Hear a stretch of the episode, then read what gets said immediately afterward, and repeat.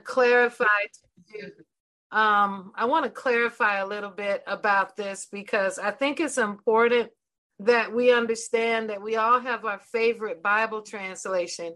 But when it comes to studying, I always want to encourage you to grab hold of a literal Bible translation or one that is as close to word for word as you can possibly get so that you can study and you can figure out what things mean so that you can grab hold of um, the updated language. And I mentioned to you many, many, many times, and if you're not familiar with uh, Bible translations, the last, I guess, 60 years, 60, 65 years is probably the right way of looking at it. If you are not familiar, they uncovered what they call, you know, the, the Dead Sea Scrolls. And these scrolls were legal, some of them were legal documents, and they carried language in them that help us really, that helped us really grasp what some of the ancient words in the original manuscripts actually mean. And I know you know what I mean when I say that. So this is not deep. I'm not trying to be deep. I just want you to know that, you know, sometimes we think we know how to translate a language, any language. We take English as a second language, or if we're in another country, we're learning their language, which is then becomes our second language that you know some people will tell you this is how this word is pronounced or this is how what this word means only to find out you've been using the wrong word. So it's kind of that situation. It's not like a, a whole debate over the words it's like oh my god we discovered a whole cache of documents that are using words in context and now we can put those words in their actual right place so that's why we lean towards serious study. Although, feel free, as you all do, there's no problem with you having a Bible version you like um, or anything like that. Just know that when it comes to serious teaching, I prefer the new King James. I still use the complete Jewish Bible, but I use the Jewish Bible primarily for scribes because certain words in that book are specific to what those words were in the original Hebrew or Aramaic or, you know, or Greek, because you really, some things we still don't know the fullness of. And just the power of a Hebrew letter allows us um, to understand more in that sense. But the power of really grasping um, Greek is, is tremendously helpful as well. And we know that the original Hebrew language was lost it was lost. So we don't really, so we're doing the best we can with our translations. So I just want to encourage you with that. And, and, you know, I just need to say that because we're going to be using um, multiple translations today, but I bas- basically chose the translations I did because those uh, passages are already marked up in my online Bible reading. But I want to talk to you about something that is very dear to my heart. And I think it lays the foundation for when we just began teaching heavily on the prophetic. I believe that the that we're in the season for that, especially coming up to some things that are happening in the United States that we really need to have clarity concerning, you know, prophecy, um, the prophetic, the apostolic, not for positioning us to be something, but just so we can be at peace we can have understanding, and we know what it's like to follow the Lord, to follow the Lord. So it's a blessing to have you here today. We're going to be talking about being um, prophetically. I'm going to probably say this different than the way I've said it to some of you in the past, but we're going to learn um, about what it means to be moved prophetically and then be apostolically led. What is the difference between those concepts and why should I care? And the main thing that I want you to think about today, and if you're in the chat, I want you to answer a question for me in just a minute. I just want to see what your response is. This is not to pick at anybody or to say who's the smartest, the brightest. It's not about that. It's just for us to gauge how we see certain things because I believe we need a balanced understanding of the prophetic, one that exemplifies the likeness and image of Christ. We need to look at the prophetic in our day as um, it is demonstrated through the Christ life. So if you've listened to the teaching on the life of God, if you've listened or were here when we did the series on the life of Christ, then this will make sense, especially if you go back and listen to how to discern those teachings on how to discern um, a prophetic word. So I just want to encourage you, encourage you, encourage you to please just open your ears. And Father, I thank you that we're willing to hear and have what we have believed all of our lives challenged. I thank you that, um, you Lord, any place of offense that rises up, that you let us take take note of it that we are able to grab it and say, Lord, I am willing to think differently. I'm willing to consider that what I thought has an has a new place, that I can look at this differently now. Not that it was wrong, but that now there's a better way. I can be like um, you know, the, the I can be like Apollos who was young and well not young in ministry mature in ministry but he was teaching john the baptist telling everybody you must be baptized by john the baptist. And lord i thank you that you had two apostles come alongside and say yes john that is absolutely true. But did you know we have Holy Spirit now? Did you know that we don't have to have water baptism anymore? Do you know that you can be baptized by the Spirit and it is greater than the water baptism that John gave because this baptism is given to us by Holy Spirit through Christ? I just pray that we can understand that concept and that we can walk in it in Jesus' name in Jesus' name. Um, can you just agree with me? This is the first question that our ultimate example of all things is Jesus. You can just put it in your um, chat. Yes, I agree. I agree. I agree. So we don't really need the Esther anointing anymore, right?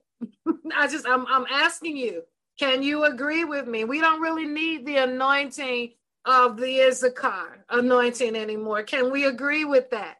Can we? Jesus is the ultimate example. Jesus is greater than Issachar. Issachar is dead.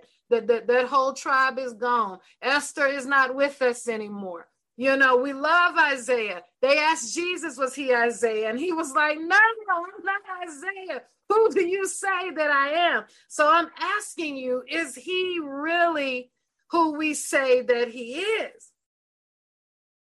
I'm not saying, look, the anointing of Issachar is a real anointing, but it's now the anointing of Jesus, right? It's Christ's anointing. It's the anointed one's anointing. It's not that there is no Issachar anointing, it's that just that it needs to live inside of Jesus. He's the increase. I, I don't have I'm not a I don't have to worry about being a Mary or a Martha. I don't have to worry about being a Deborah anointing anymore. I don't have to I don't have to strive for those things. All I have to do is strive for Jesus. Not even strive. I just have to receive, right? I just have to receive. So I just need to know that you agree with me. Agree with me because we have to continue to grow up in him. This is not don't don't don't leave here saying everybody's wrong because they're they got the Deborah. Listen, they're limiting themselves and they're not even aware of it. God is so much more than anything those people brought to the table. He is more.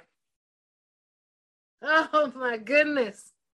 That's why, you know, that's why Apollos needed to know the truth. That's why he needed to know that that John the Baptist, you can teach that if you want to. There is salvation in that. But if you want the whole thing, if you want the fullness, you need to know that salvation is now in this moment through Holy Spirit. The fullness comes through Holy Spirit because He lives in us now. You know, so that's the difference. That's the that's the difference. You just need to know: Do I want a spoonful or do I want the whole thing that's available to me? And even though this teaching is not even about what I just shared with you, it is about being prophetically moved, moving by the prophetic, but being apostolically led. Apostolically led. Um, my whole life, you know, in Christ, up until the last, I'll say, when I, I really hit my plateau of change when I met my mentor. But I was changing before that. I was changing before. I mean, I can just feel it. I was growing up. I was realizing all the things that I was like, God, I've made so many mistakes in ministry. I've taught so many things backwards and you know, and how, Lord? And the Lord was like, Look, you did what you need to do. Keep moving. No shame. Keep moving. Keep moving. Keep moving. Keep moving. There was a time when I lived by prophecy. I lived by every dream that I had. I lived by every prophetic word I was given. I lived by um, everything that I felt. If the leaf fell from the sky, God had to be speaking. Can you be honest and, and admit where you are in your prophetic life? Can you be honest and admit where you are in your prophetic life? Because people, we have a whole generation of people that are chasing prophecy. I got to get to this meeting because I need a word from God. Oh my God, I've got to get to this place because I need a word from God. Where the prophet at? Right? But listen, that was true for the old covenant. That was true for the old covenant. 100%.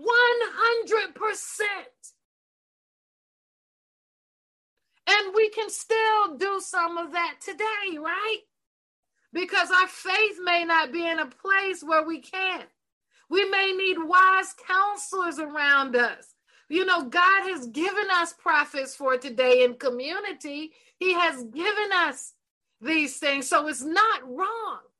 I have to say that because I don't want you walking around thinking you don't need a prophet in your life or you don't need someone that operates in a prophetic council. Everybody who gives words are not prophets. They think they are, but they're not.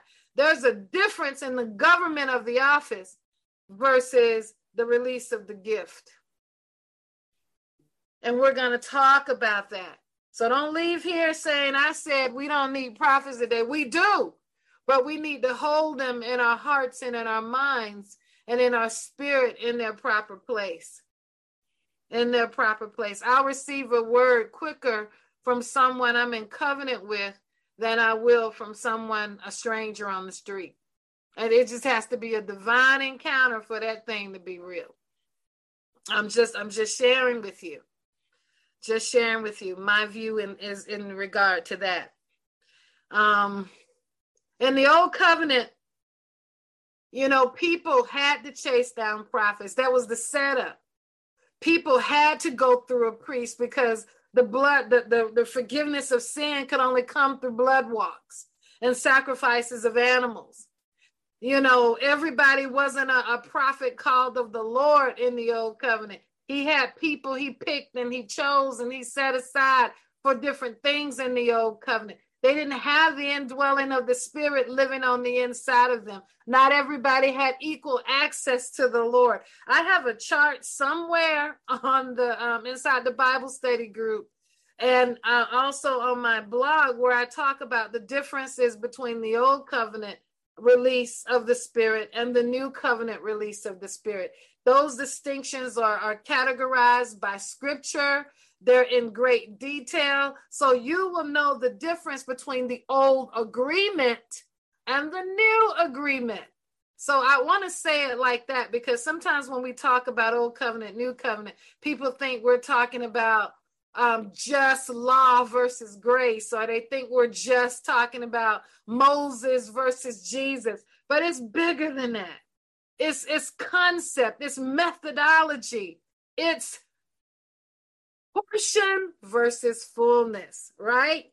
It's portion versus fullness. Uh-huh. Somebody just wrote, um, I used to think I was hated by God every time I was passed over to get a prophetic word. Now I shy away from prophetic words. Look, I agree. I agree. Thank you. Um, Prophet Andrea just placed the chart there, the blog that I did, the differences between the old covenant, the old agreement versus the new agreement. I'm changing my language intent, intentionally today because people have gotten clever and trying to trip you up with their arguments. They think you're comparing two books of the Bible, and I'm not comparing two books of the Bible. I'm not doing a scripture fight. I'm doing a agreement discussion. We're having an, a discussion on agreement. Is versus are you going to use that that high interest rate that you got when you first bought your home or are you going to do use the low interest rate from your refinance? You know, old contract versus new contract. See, we understand that. So if you want to, you can just keep your old contract and pay higher interest rates, right? you can do that. You can do that. You can reject it. And or you can get that good old 4% on, on a refinance right now. You know, so I want I'd rather have the 4%. I'd rather have the fullness of what is available to me. And that's what this is about. That's what this is about. So, you know, I want you to just look back. Just take a moment and look back of of all the things in the prophetic that you believe you had to do or the things that had to take place? Are you a person that, you know, listen, I'm going to give you some examples. We have to agree that we live in a time when people are worshiping prophecy and prophetic words. We are. We're living in a time where the prophetic is worship. Someone sent something to the Scribal Prophets group the other day saying this man has ministered to 259 people at one time. This man has the power of God over his life and that he can heal any sickness or disease. All it was was one word after another about how this person is greater than other prophets because of what he can do. But listen, it's everywhere. It wasn't just this person. This is the state of the prophetic right now. he said, you know, look, I heard someone say this. It was something I read. I don't know who it was, but it popped up because I'm rarely on social media except in my group. I'm not on there at all except in my group. And so he's this this message was like the prophetic is practical. And, you know, and I was like, that's an interesting statement because it's only practical to people who are in their right mind. That's how I see it. You have to be in your right mind for the prophetic to be practical. You have to be in your right mind for the prophetic to be practical. I'm going to say that again. You have to be in your right mind for the prophetic to be practical because people can come up from a dream and claim your husband and that God gave them your husband and you married to the man. Tell me you all haven't heard stuff like that from people. I've been in services and I've counseled with people who were told, this your husband, this your wife. Marriage lasted two years. And one person barely got out with their lives. I'm, I'm just, I've seen people hold up decades because somebody told them a particular person was a spouse. This is this is what I'm talking about.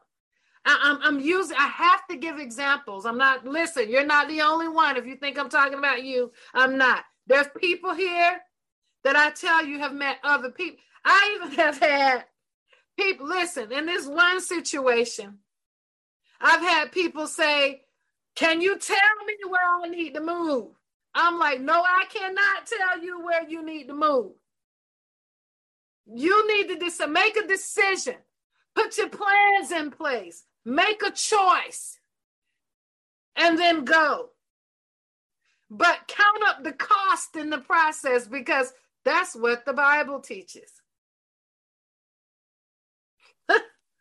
Listen, because if you move there and everything blows to shred, who you gonna blame? The prophet. Now, I just, I, I, listen, I'm not saying, I don't want you to look at the, don't get lost in the individual examples. Hear the message behind it. Hear the message that's going to come and bring clarity because it's not about the this and that. God tells all of us to do things. But the difference is wisdom. And the difference is the mind of Christ.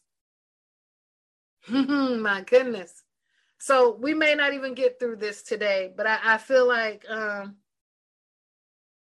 I feel like we need to really, really, really dig deep into this.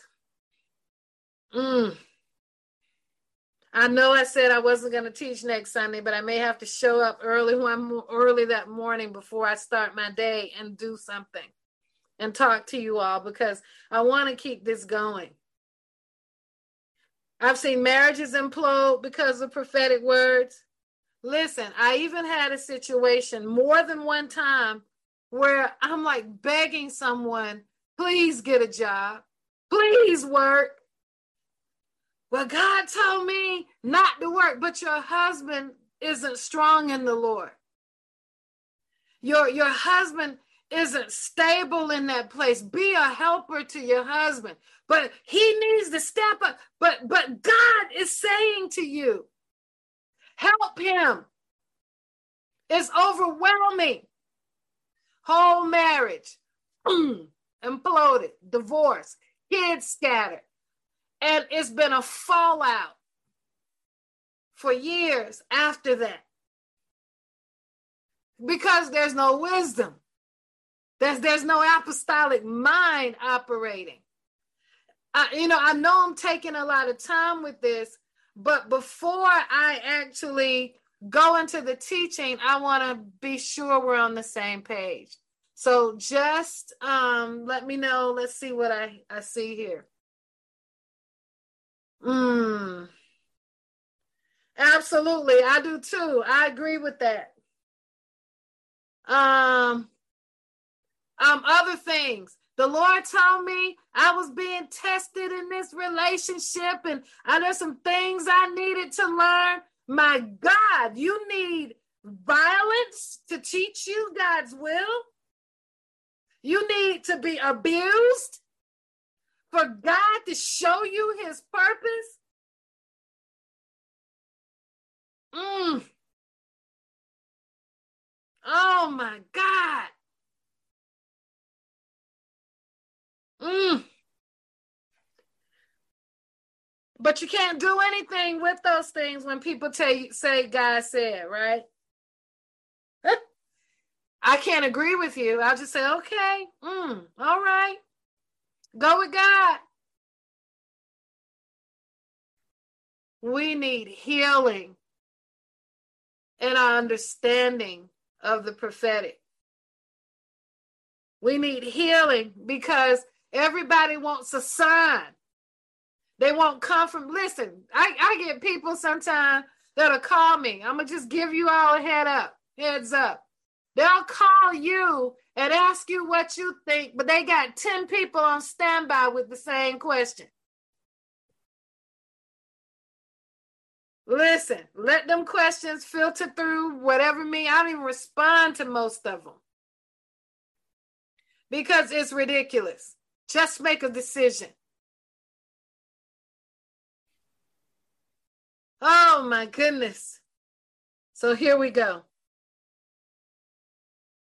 Ever since we've had this whole prophetic movement, um, you know, we won't go through the prophetic movement history, but things are getting more and more ridiculous, more animated, more three ring circus like, more acrobats, you know, more ringleaders. It's like who can prophesy the best, who can prophesy the most accurate, as if the, the whole office of the prophet is based on your accuracy. Listen, the devil can prophesy. and it'll seem accurate. it's more than that. Listen to my teaching on discerning prophecy. Oh my God. We've been conditioned to be spiritually led, so much so that the word of God means nothing. We would rather have a word from a popular man, a popular woman, or somebody we know is a real prophet, but we don't acknowledge them publicly, right? We want to do backyard, we want to do Nicodemus kind of stuff.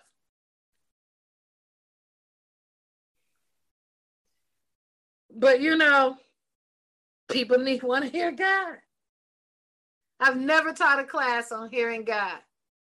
Never. And I never will. Why? Because if you can be convicted of sin, you can already hear him. Let's start at the foundations of conviction. Be convicted in how you treat people. Be convicted in how you honor or dishonor covenant. Be convicted in the heart issues at the core because that's how you hear God. God deals with us first through conviction.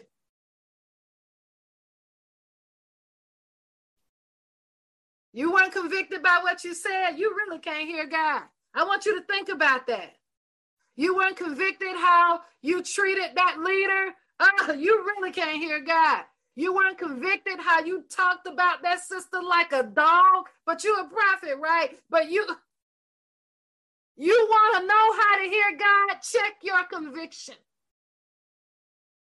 Because your conviction is supposed to line up with the greatest commandments on earth loving God and loving one another. But we want to teach people how to interpret a dream. People hadn't even mastered first works. Don't know why I'm going in this direction, but I am for a minute. Because we need to understand things that we dismiss because we're not looking in the mirror enough. How do I know that? Because God told me, He said, How dare you? You go up there and you repent, Teresa. Repent for what you just said and what you just did. Then you call them and you repent. Oh my God. Hear God. Mirror ministry. Thank you for who shared that. Do your mirror ministry. That's the hearing God ministry. Yes, he was. Yes, he was. Bare bones, bare minimum. When you're raising up a babe, a new believer, that's what you look for. You look at their heart. You can't see the heart like God can, but you can see that spiritual growth is rooted to seeing yourself. Seeing yourself. Are we are we good? Y'all all right? Before we go further, I want you to follow me because here we go. Here we go, here we go, we go. In our generation, we have been taught, and I mean everybody living, this is not age, we have been spiritually conditioned to move by strangeness in our lives, by dreams, by visions. Now, I'm not saying anything is wrong with those things, by what we think we hear, by what, and with no way of measuring that. One of um, I'll never forget Apostle Prue. He was like, "Listen, Apostle Prophet Teresa. I was like, yes, sir, daughter, whatever he was saying, he said, listen, even the words you receive concerning yourself in this generation needs accountability. Mm, mm, mm, mm. God told me I was going to be a YouTube superstar. Um, Teresa, can you can you bring that word into accountability? Um, do you know how to use YouTube? No. Um, uh, uh, listen, I, I'm just making a point.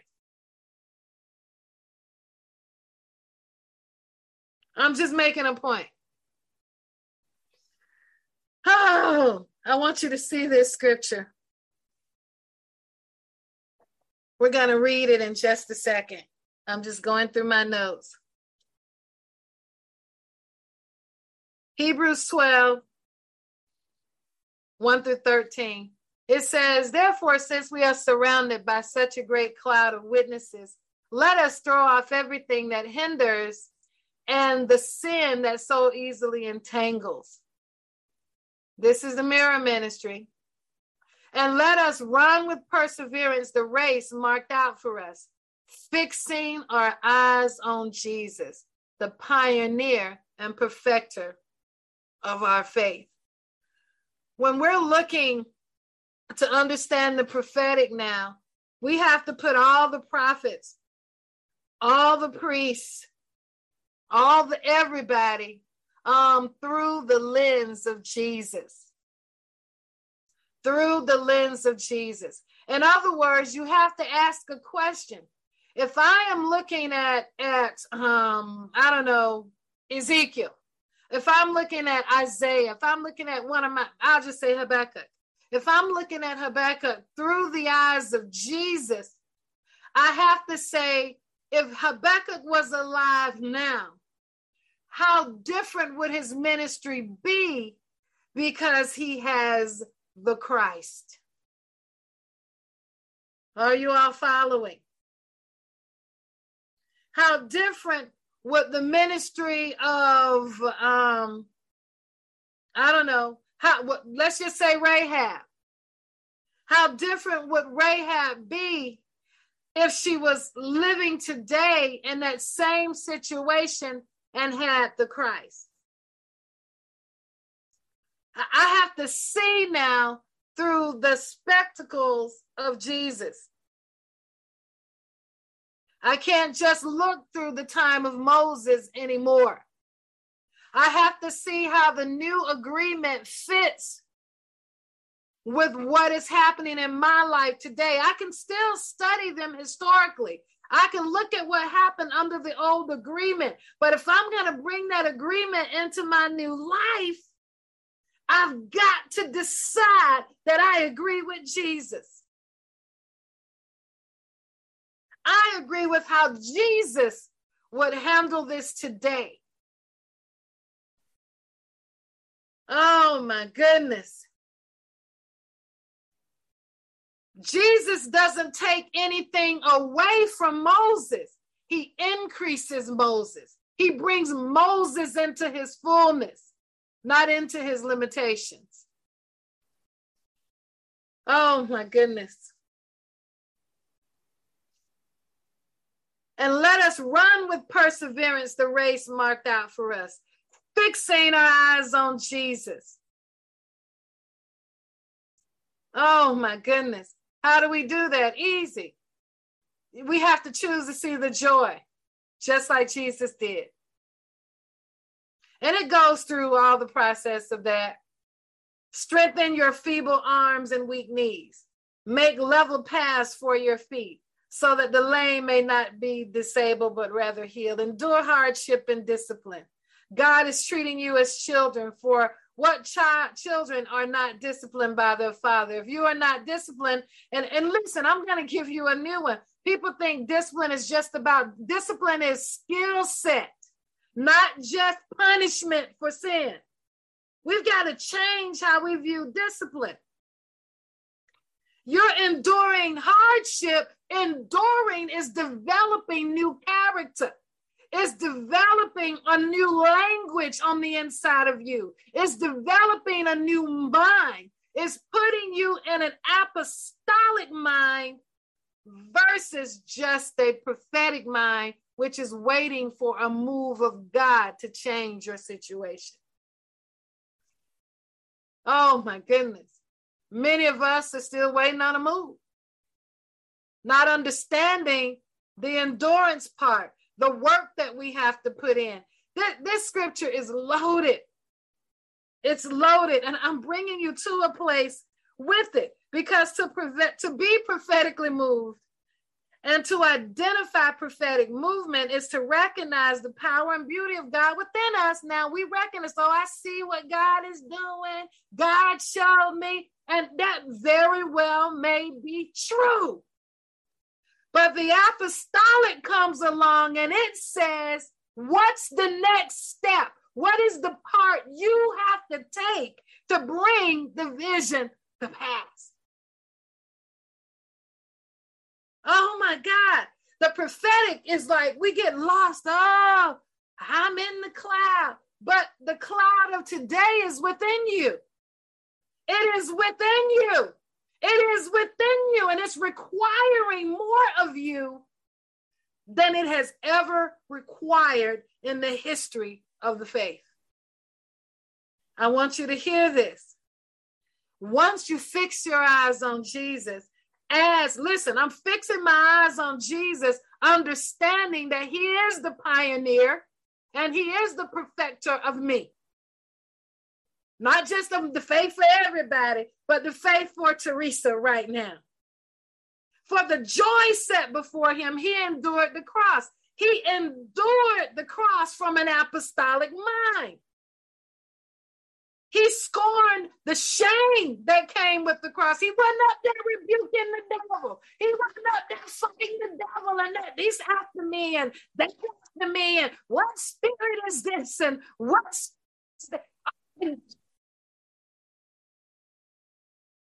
what's his eyes have to be fixed. What if, uh, this is why I asked you if you agree with me. What if you could just focus on him and not your favorite devils? What if you could despise the things that beset you, but still stay focused on Jesus?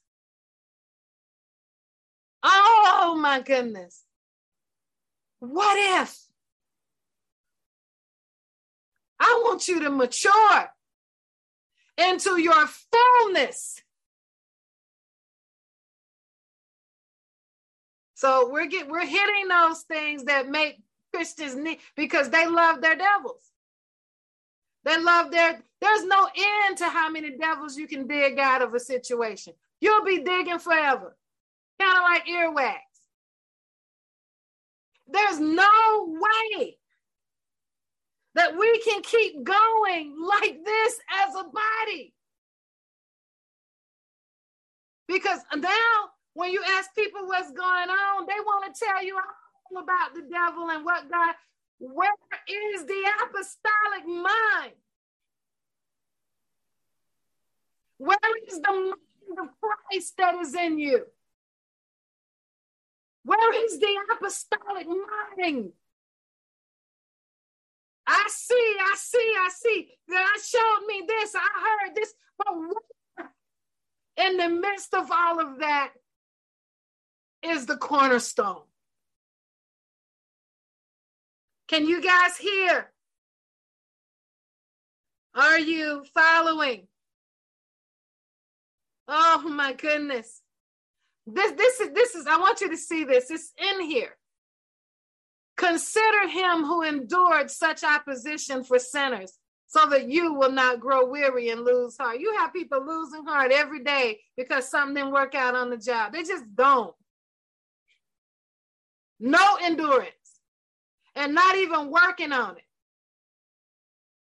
I'm not being cruel. I'm, I'm sharing with you because in the apostolic mind, you'll find God saying, pull up your pants, Joe. You'll find God saying, Ezekiel, your wife is dead. You'll find Jesus saying, um, you you really serious? You gotta go bury your daddy before you can follow me?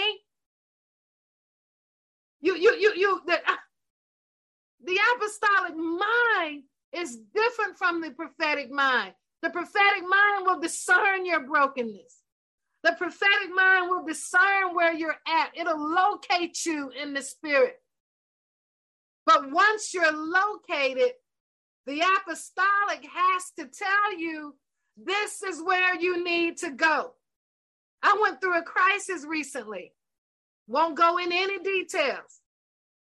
But I kept moving.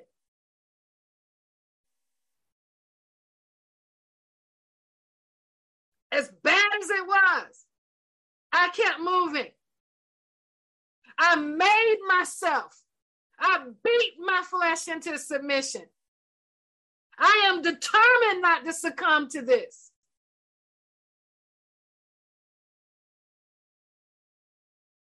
You have to make up your mind to do it. It's not the work of the Spirit to do it for you. Oh my goodness. Let me prove that to you. Consider him who endured such opposition from sinners, so that you will not grow weary and lose heart. In your struggle against sin, you have not resisted to the point of shedding your blood. You have to resist to the point of shedding your blood. It said nothing about casting out a spirit. Am I making this up? I need to know that you see, I'm not saying we don't cast out devils. Don't get confused. Because when we're offended, we go to our alternative statements. We got a whole bunch of people in their alternative statements right now, and they're missing the point of this message. You have to be teachable. In your struggle against sin, you have not resisted to the point of shedding blood. And listen, and you have completely forgotten this word of encouragement that addresses you as a father addresses a son, as a father addresses his son. It says, My son, do not make light of the Lord's discipline. I always talk about good pain when I'm talking about healing because the only reason why that that that your, your heart was broken, the person left you, the marriage imploded, they told you they didn't love you anymore, the job let you go, mama ain't speaking to you, y'all had whatever the case. You have to persevere and you have to resist the death that's trying to overtake you to the point of, of bleeding. Because that kind of pain, when you are at the end of it, releases a new man.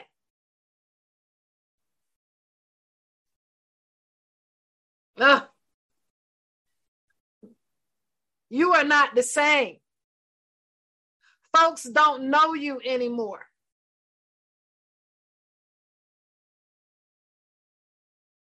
Oh my goodness. You come out brand new and you're not even mad. You don't even know how that happened. It's just like, that doesn't even bother me anymore. And he says here in verse 5 and you have completely forgotten this word of encouragement that addresses you as a father addresses his son. It says, My son, do not make light of the Lord's discipline. Do not lose heart when he rebukes you.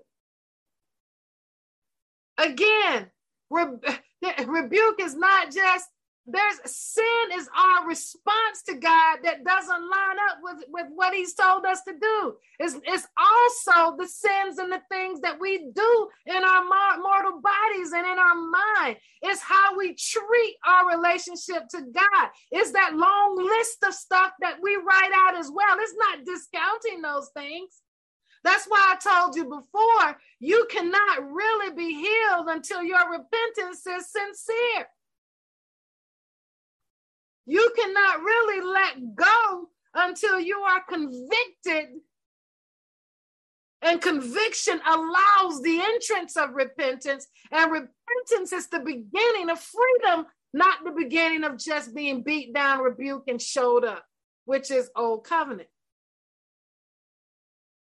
Right? Ah, then it says this is how you do it endure the hardship as a discipline. As discipline. Now we understand disciplines in the academic realm. In the academic realm, when you see them, this totally different use of the word. So I'm not saying that here, I'm just comparing. When you are, are developing a discipline, And we see this in doctors that become surgeons and pediatricians.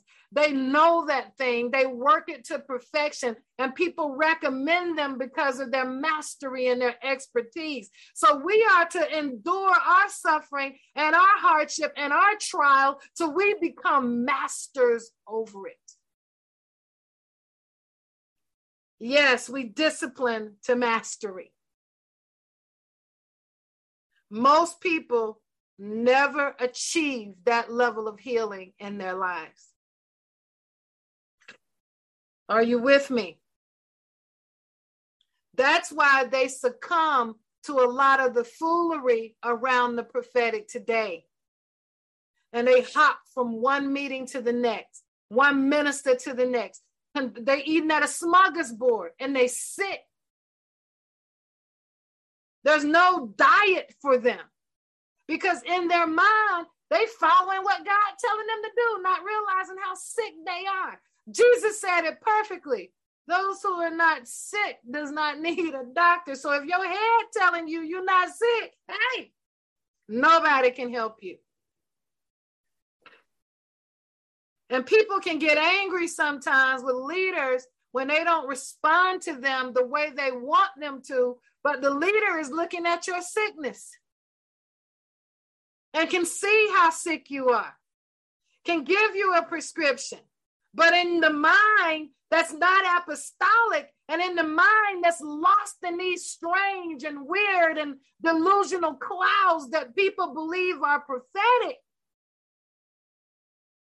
they never tap into the tool set that gets them to where they need to be. They everywhere giving themselves to everybody except the Lord. Can you see it before I go a little further? I know we're coming to the end. I want to make sure you can see it.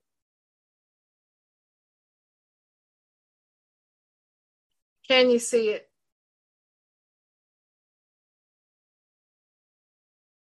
Sickness and if there's real mental illness, mental health issues, it's even worse. It's amplified in the midst of that.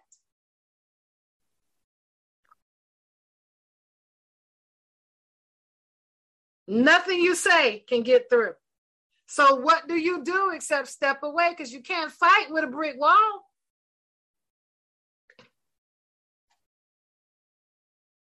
I'm not bloodying up my hands for nothing pouring into people that don't even have my that, that are in everybody's mouth and ear. No way. I'm beating the wind. And all they're going to do with what they get is compare me to what other people say. And I'm in their mouth and they think you don't know it. Listen, endure hardship as discipline. Ugh. If you are not disciplined and everyone undergoes discipline, then you are not legitimate. In other words, your pursuit is not legitimate. It's not unto blood you bleeding. It's not unto blood coming out of you and you shedding blood. Your, your pursuit is not that serious. Well, I've been doing it like this for 20 years and God has answered. Continue to be among the unlearned. I got another scripture for that, but I'll save that next week. It's a whole chapter about people like that. A whole chapter. Can't change, won't change. Verse 9 Moreover, we have all had human fathers who disciplined us, and we respected them for it. This is good how much more should we submit to the Father of Spirit and live? They discipline us for a little while as they thought bad, best, but God disciplines us for our good in order that we may share in his holiness. God disciplines. Now, we're not talking about people stuff, we're talking about God.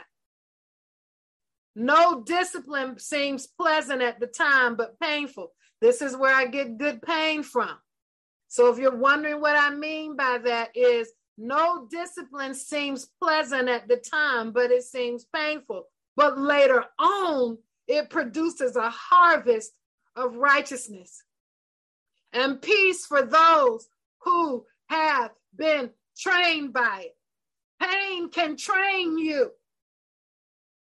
Pain is intended to train you. I'm not talking physical pain and things. I'm talking about the emotional struggle, the overcoming process of rejection, the learning to forgive. Because as long as these things are twisted, the prophetic mind will lead us in circles.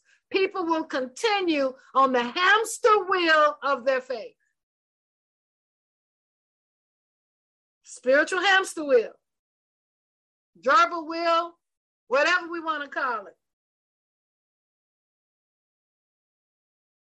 Oh my goodness. Don't live by prophecy. Man cannot live by bread alone, but by every word that proceeds out of the mouth of God. Most expeditiously, the new covenant, the words of Christ.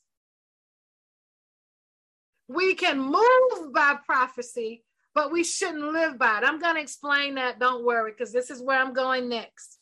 And I want you to see it. I want you to see it. I want you to see it. I'm going to close this.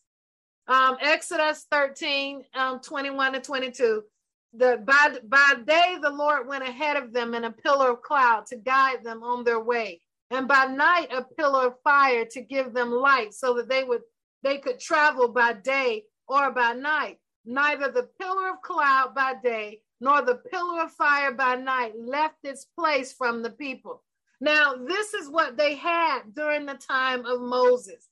They had a tangible, like the sun or the moon in the sky, but this was a cloud. We don't know whether it was puffy smoke. We don't know whether they were smelling it. We don't, but we do know they could visually see it. And we know that they were following it. And that this was wonderful. But there are so many believers today that are still looking for the cloud that Moses had. They're still looking for it. Every prophetic word to them is a cloud. It's something weird that they're looking at and looking for. But this is the thing God has moved on from this place. He is no longer in clouds. And if you don't know where he is, then I'm real sad for you. If you know where he is, you need to put it in the chat right now because you should know where the cloud is. You should know. Exodus 14 24. Absolutely. That's correct. During the last watch of the night, the Lord looked down from the pillar of fire and cloud at the Egyptian army and threw it in confusion. This, this cloud was outward, it was something on the outside of the people. Outside, yes, Christ in us, the hope of glory, Christ inside of me. Now, but listen to this Hebrews 13, 5 and 6. Keep your lives free from the love of money and be content with what you have because God has said, Never will I leave you, never will I forsake you. So we say with confidence, The Lord is my helper. I will not be afraid. What can mere mortals do to me? This is profound. We know the context of this passage, but I want you to see an eternal statement that is beyond this passage. And that is, we have the kind of cloud in us that will never leave us or forsake us. Even when I leave this earth and take my last breath, I return from where the cloud has been. He is never apart from us.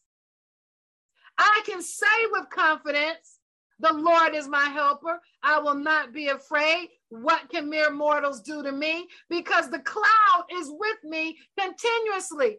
My role is to recognize the cloud. This race of perseverance, this race of endurance is making sure that we can always see and recognize the cloud on the inside. I'm prophetically moving now I'm prophetically moving. You're prophetically moving. I see the cloud. All heck has broken loose. Everybody, this, this person has died and this person has done this. All of this is happening.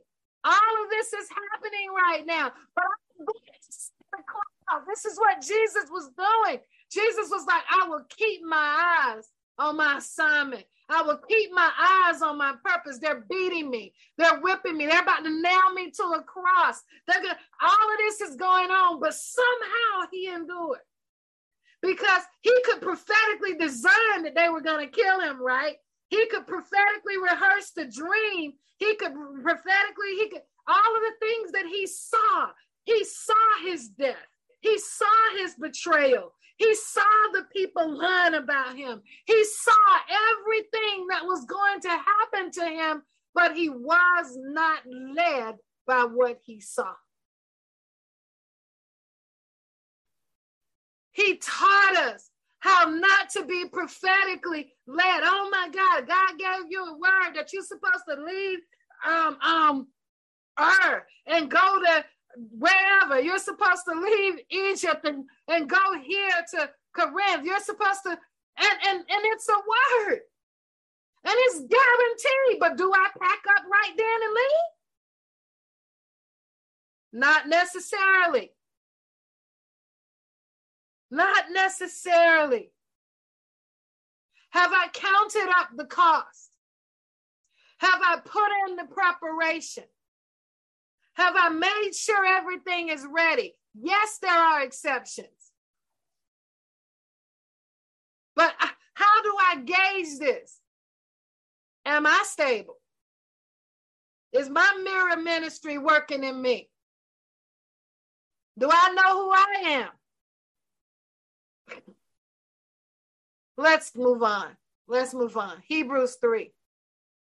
Oh my goodness. Here we are again. Therefore, holy brothers and sisters who share in the heavenly calling, fix your thoughts on Jesus, whom we acknowledge as our high priest.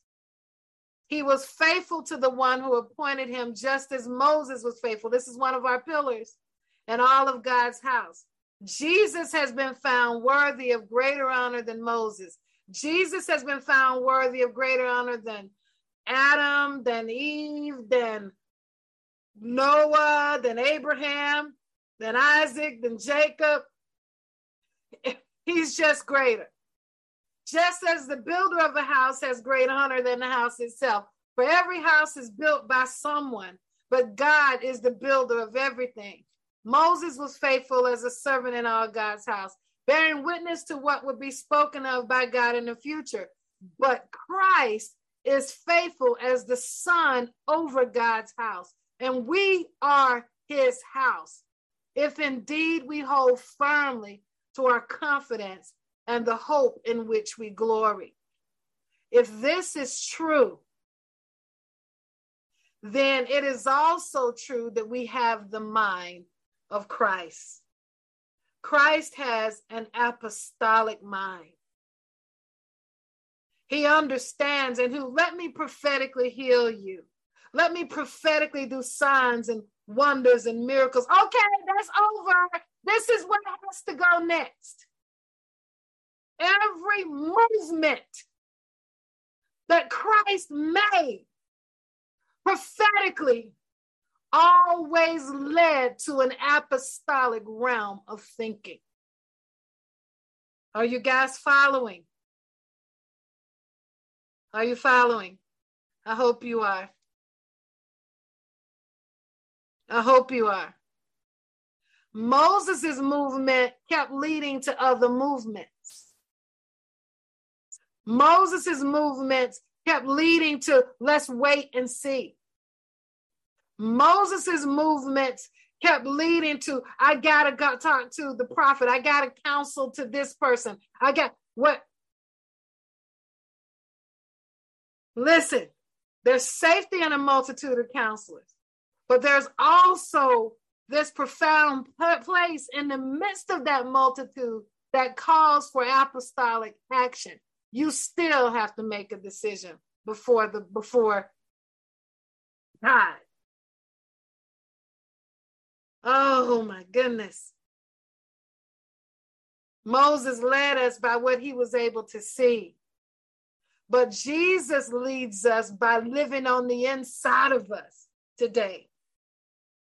And he leads us into decision.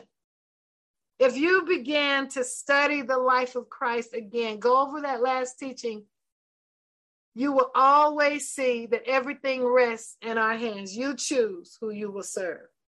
Old covenant, let me force you. New covenant, let me help you choose. You make the decision. Oh my goodness. Oh my goodness. I don't know if you all are getting this. I hope you are. I hope you are. I wanted to read this because I want you to know where I get saying that I'm always saying that, you know, um, thank God for Issachar, but Issachar dead. It comes from Hebrews 3. Recognizing that Jesus is greater than Moses.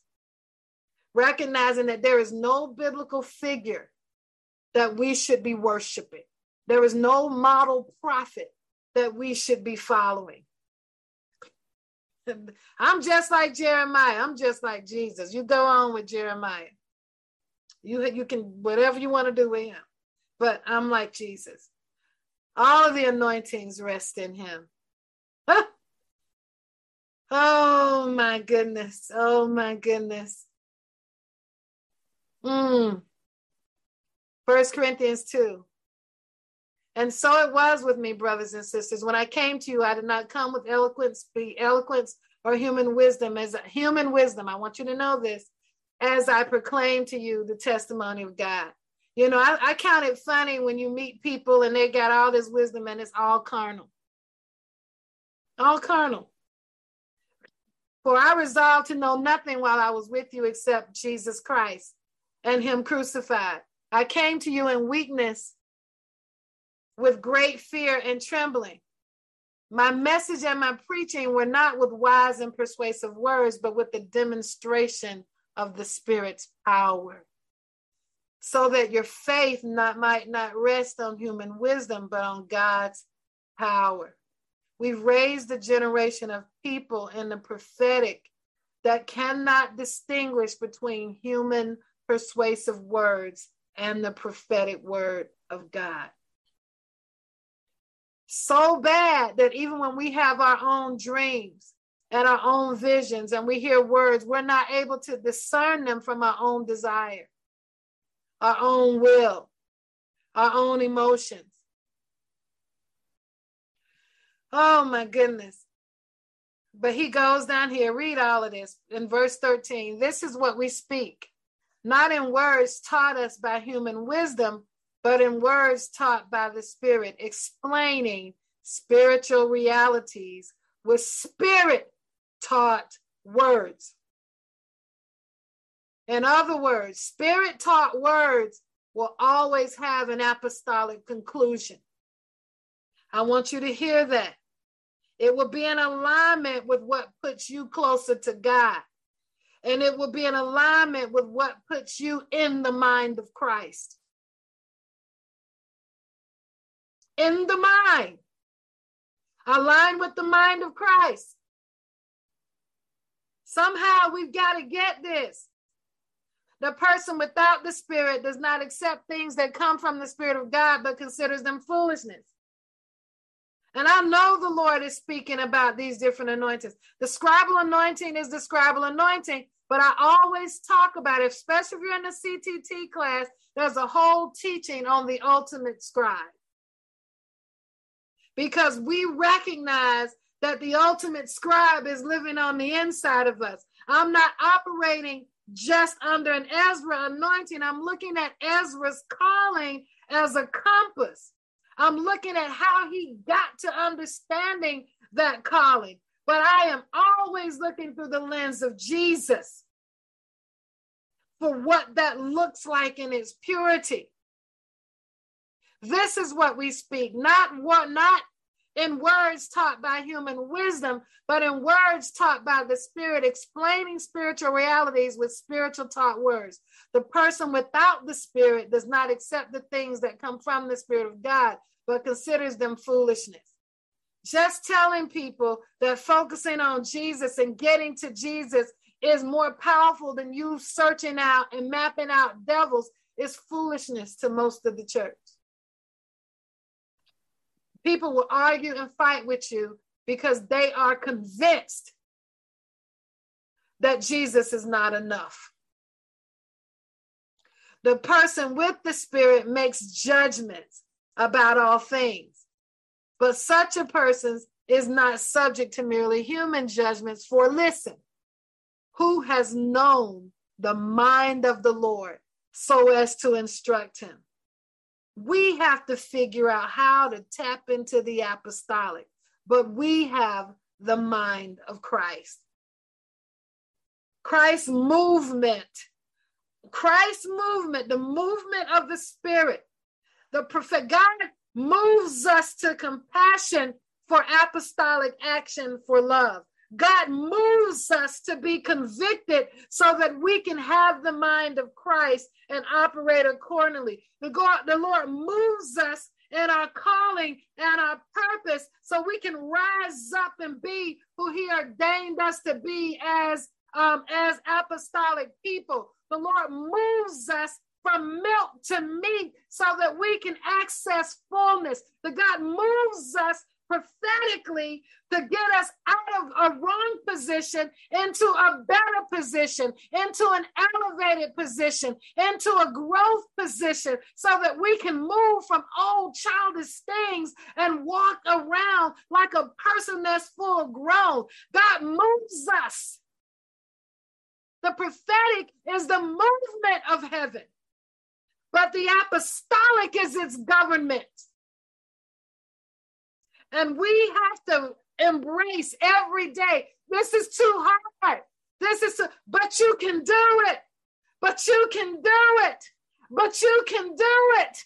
But you can do it. And you, every moment, I, I did it.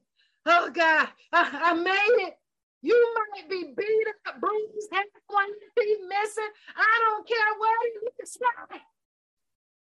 But you entered the mind.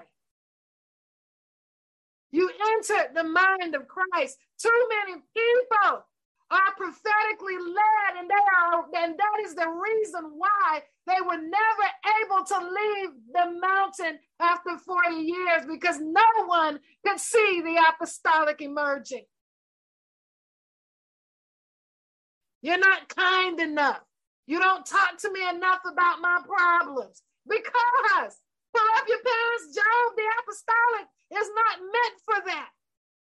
That's why the apostolic has prophets, apostles, evangelists, pastors, teachers, elders, deacons, helps. What you don't like is probably not a grace. But if you were apostolic in your mind, you would say, I might need to position myself to fill this gap. That's apostolic not just sitting around talking about what the ministry don't have. Come on. We know people do that with the conservatory. it's, they are not even able to discern the time and season they're in. If you see the problem, be the help, be the solution.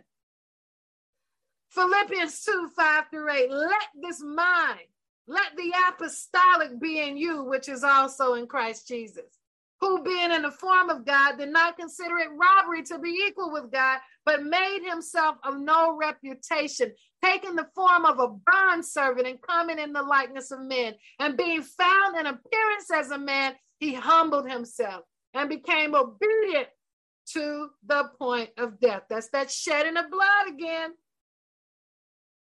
Even to death on the cross. In other words, even Christ had to learn how to be apostolic in the worst moment of his life.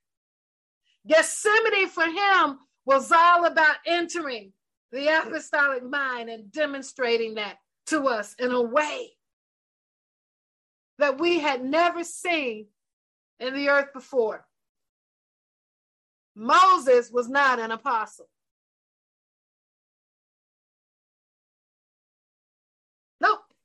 A lot of people like to compare him in scripture. They like to find types.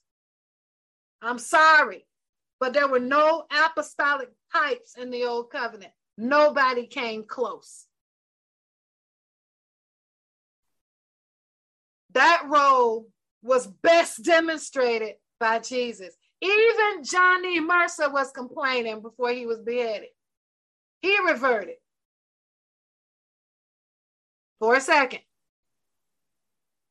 Oh my God. Nobody, people want to be apostles, but they don't want the apostolic. They don't. People claim they apostolic, but they don't operate in that, that level of wisdom. Oh my God. I'm going to read this and then we're done. Oh my goodness.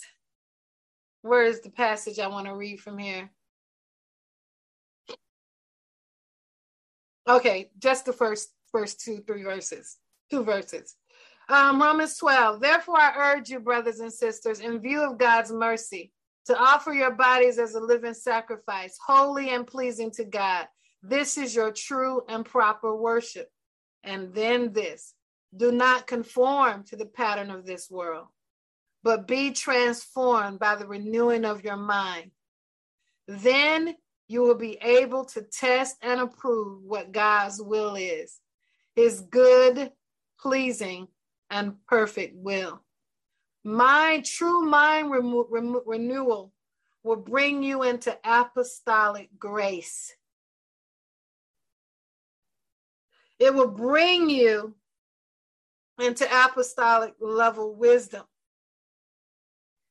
I don't have to be the leader. I don't have to be recognized by people. I don't have to be an apostle. I can only be an apostle to those who receive and can see me as such and get this in their heart.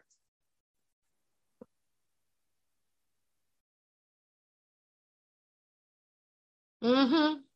In their heart. I can hear a prophetic word. I can receive a prophetic word. But what do I do? I take that prophetic word. I don't even if I give it to you. I take that prophetic word and I say, Lord, if this is the word spoken over me, I'm asking for your wisdom on my next steps. I have the mind of Christ. What do I need to do? Should I build on sinking sand? Or should I build on the rock? Don't be the seeking sand person that's receiving the prophetic word. Some of us can feel the quickening when the Lord is speaking. Some of us, and I'm not talking about that good feeling that make us say, preach, Lord, preach fast. I'm not talking about that. I'm talking about the kind of quickening that takes place when you hear a word of the Lord that's so profound that your whole life changes in an instant. That's quickening. And you never go back to the place from which you were. People say they're healed, but if next week you're in the same place, the kind of healing you thought you received last week didn't occur. Let's be honest with ourselves. Everyone listening right now knows when you've heard a word, when I'm talking something preached or taught, or a prophetic word that changed your life. I remember um, my mentor, Dr. K, prophesied to me. This is the first time I, I spent the night at a with her at a um, women's conference. First time ever, back in 2015, and um, a small group of women in her house, and we spent the night at this conference that she held. And everything in that conference resonated with me so much. I mean, I have never had that kind of experience in all of my life. So I knew that it was unique. I want you to listen to me. I knew that it was unique because it wasn't common to me. It wasn't like I went, you know, some people go to the altar call every week because they feel God moving them, right? You got people like that. Every week they up because they feel the spirit leading them. But nothing changes. That's that confusion. Right? But when God is really leading you, your whole being will experience it. And it will be different from anything you've ever experienced in your life. I've had encounters like that over the years with different people. But when I got up from that encounter, whether it was healing, whether it was a prophetic direction, whether it was just a comfort that I needed, whether it, I changed. I want you to hear me. I changed. I transformed. And to this day, that moment has never repeated. You must identify real transformation when you're looking in that mirror. Most people are just identifying with emotions. Emotions. And look, so profound that I still remember the six or seven people that have brought me to that place over the course of my whole life. Some before that moment, some for a season, but there are a couple of them I'm holding on to for a lifetime. I will not allow anyone, including myself, to displace me. Because we live in a prophetic world where we feel all the time. God tell us to leave everybody. Every five minutes, we leaving somebody. If that's a pattern in your life, it's probably a sickness there. I'm, I'm just I'm just talking to you. If every five months you got a new mentor, a new church, you know, you need to look at that. What is it? Because the pattern Jesus said, he, those he, he, you know, they he didn't move like that. What is that? What is that? You really need to look at that. It's a sickness, spiritual confusion, fingerprints of people all over you, the smugglers board at work. I hate Golden Corral. I'm sorry. That's one of the restaurants I despise. And when you go there, you have um, some stuff that you can't even really recognize. It's supposed to taste like this, but it's really not look good. I'm just, I'm just, I just want you to have a visual. And then those desserts, my God, help us all. I'm not deframed. I'm just just sharing. Forgive me for putting that even in here, but I needed an example. And then folks get home and they be sick for the next three, four days. It's just it's, it's like that in the spirit for some of you, and you've been everywhere looking for answers, looking for help. But the problem is not that people can't help you because people have, listen, I just heard this in the spirit. Some of you have convinced yourselves that you are so special, nobody can help you. The Lord wants you to know that's a lie. It's a lie. It's not your specialness, it's your inability to be still and your inability to be taught. Because you, as sick as you are, want to pick and choose who your teacher is. Mm.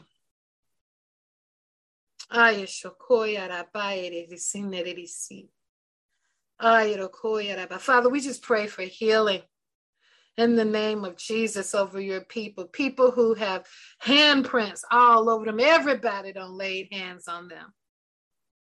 If they are willing, if they are willing, I just declare that you just repeat after me, Father, in the name of Jesus. I give you permission and I release all of the handprints, fingerprints, anointing, that folks have laid on me, God, and I've misunderstood, misconstrued, and twisted it up. I repent for labeling and naming myself and bringing unnecessary confusion to myself because I wanted to be someone because no one else has acknowledged me. Father, I take down any self effort that I have put forth to be something where I have mislabeled myself, mispositioned myself. And I take it down and I say, Lord, I, I, I know that I'm a believer and that's enough right now. I know that I'm a son and a daughter and that's enough right now. I know, God, that you love me and that you do minister to me and you do speak to me. But Lord, my mind is messed up.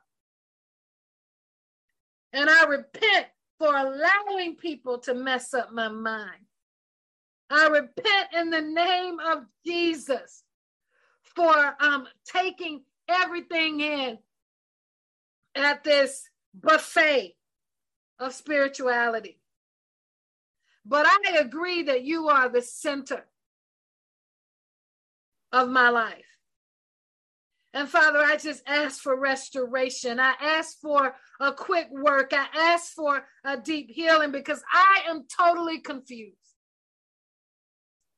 Father, I repent for putting my mouth on leaders that didn't do things for me the way I thought they should.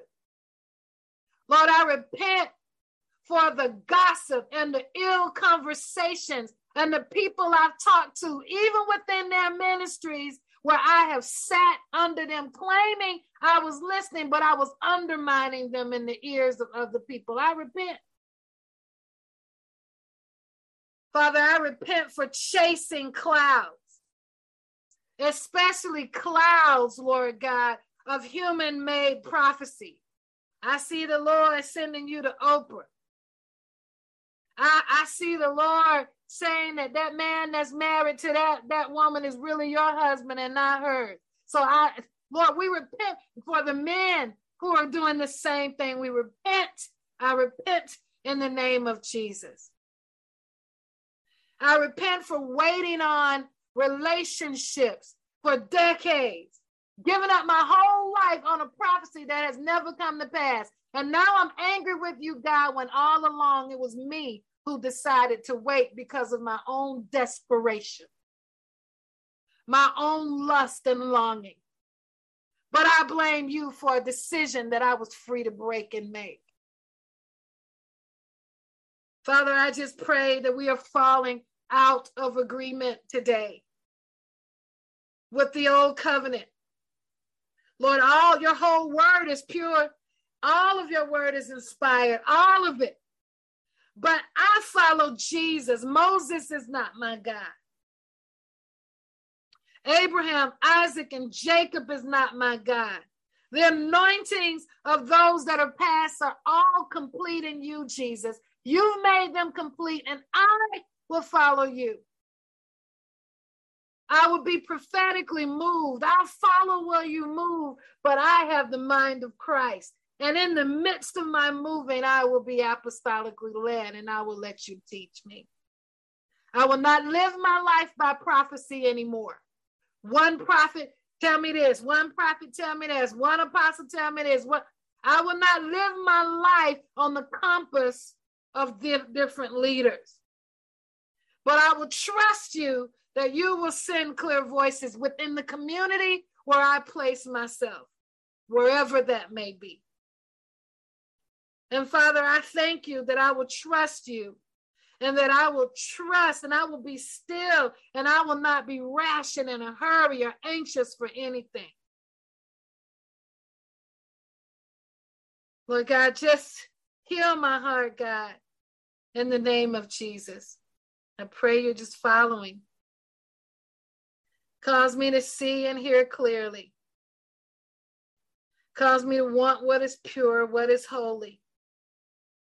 Cause me to long after Jesus. I want to know what pure ministry is, God. I don't want people preached every Sunday. I don't want to hear about my haters and how I'm being attacked. Lord, I want the gospel to minister to me. not the ministry of people. I want to be moved by what is holy and what is pure. I want to be changed, transformed. And I want it to be an inner work. I don't need an audience for this. I declare I don't need an audience for this. I don't need an audience for this.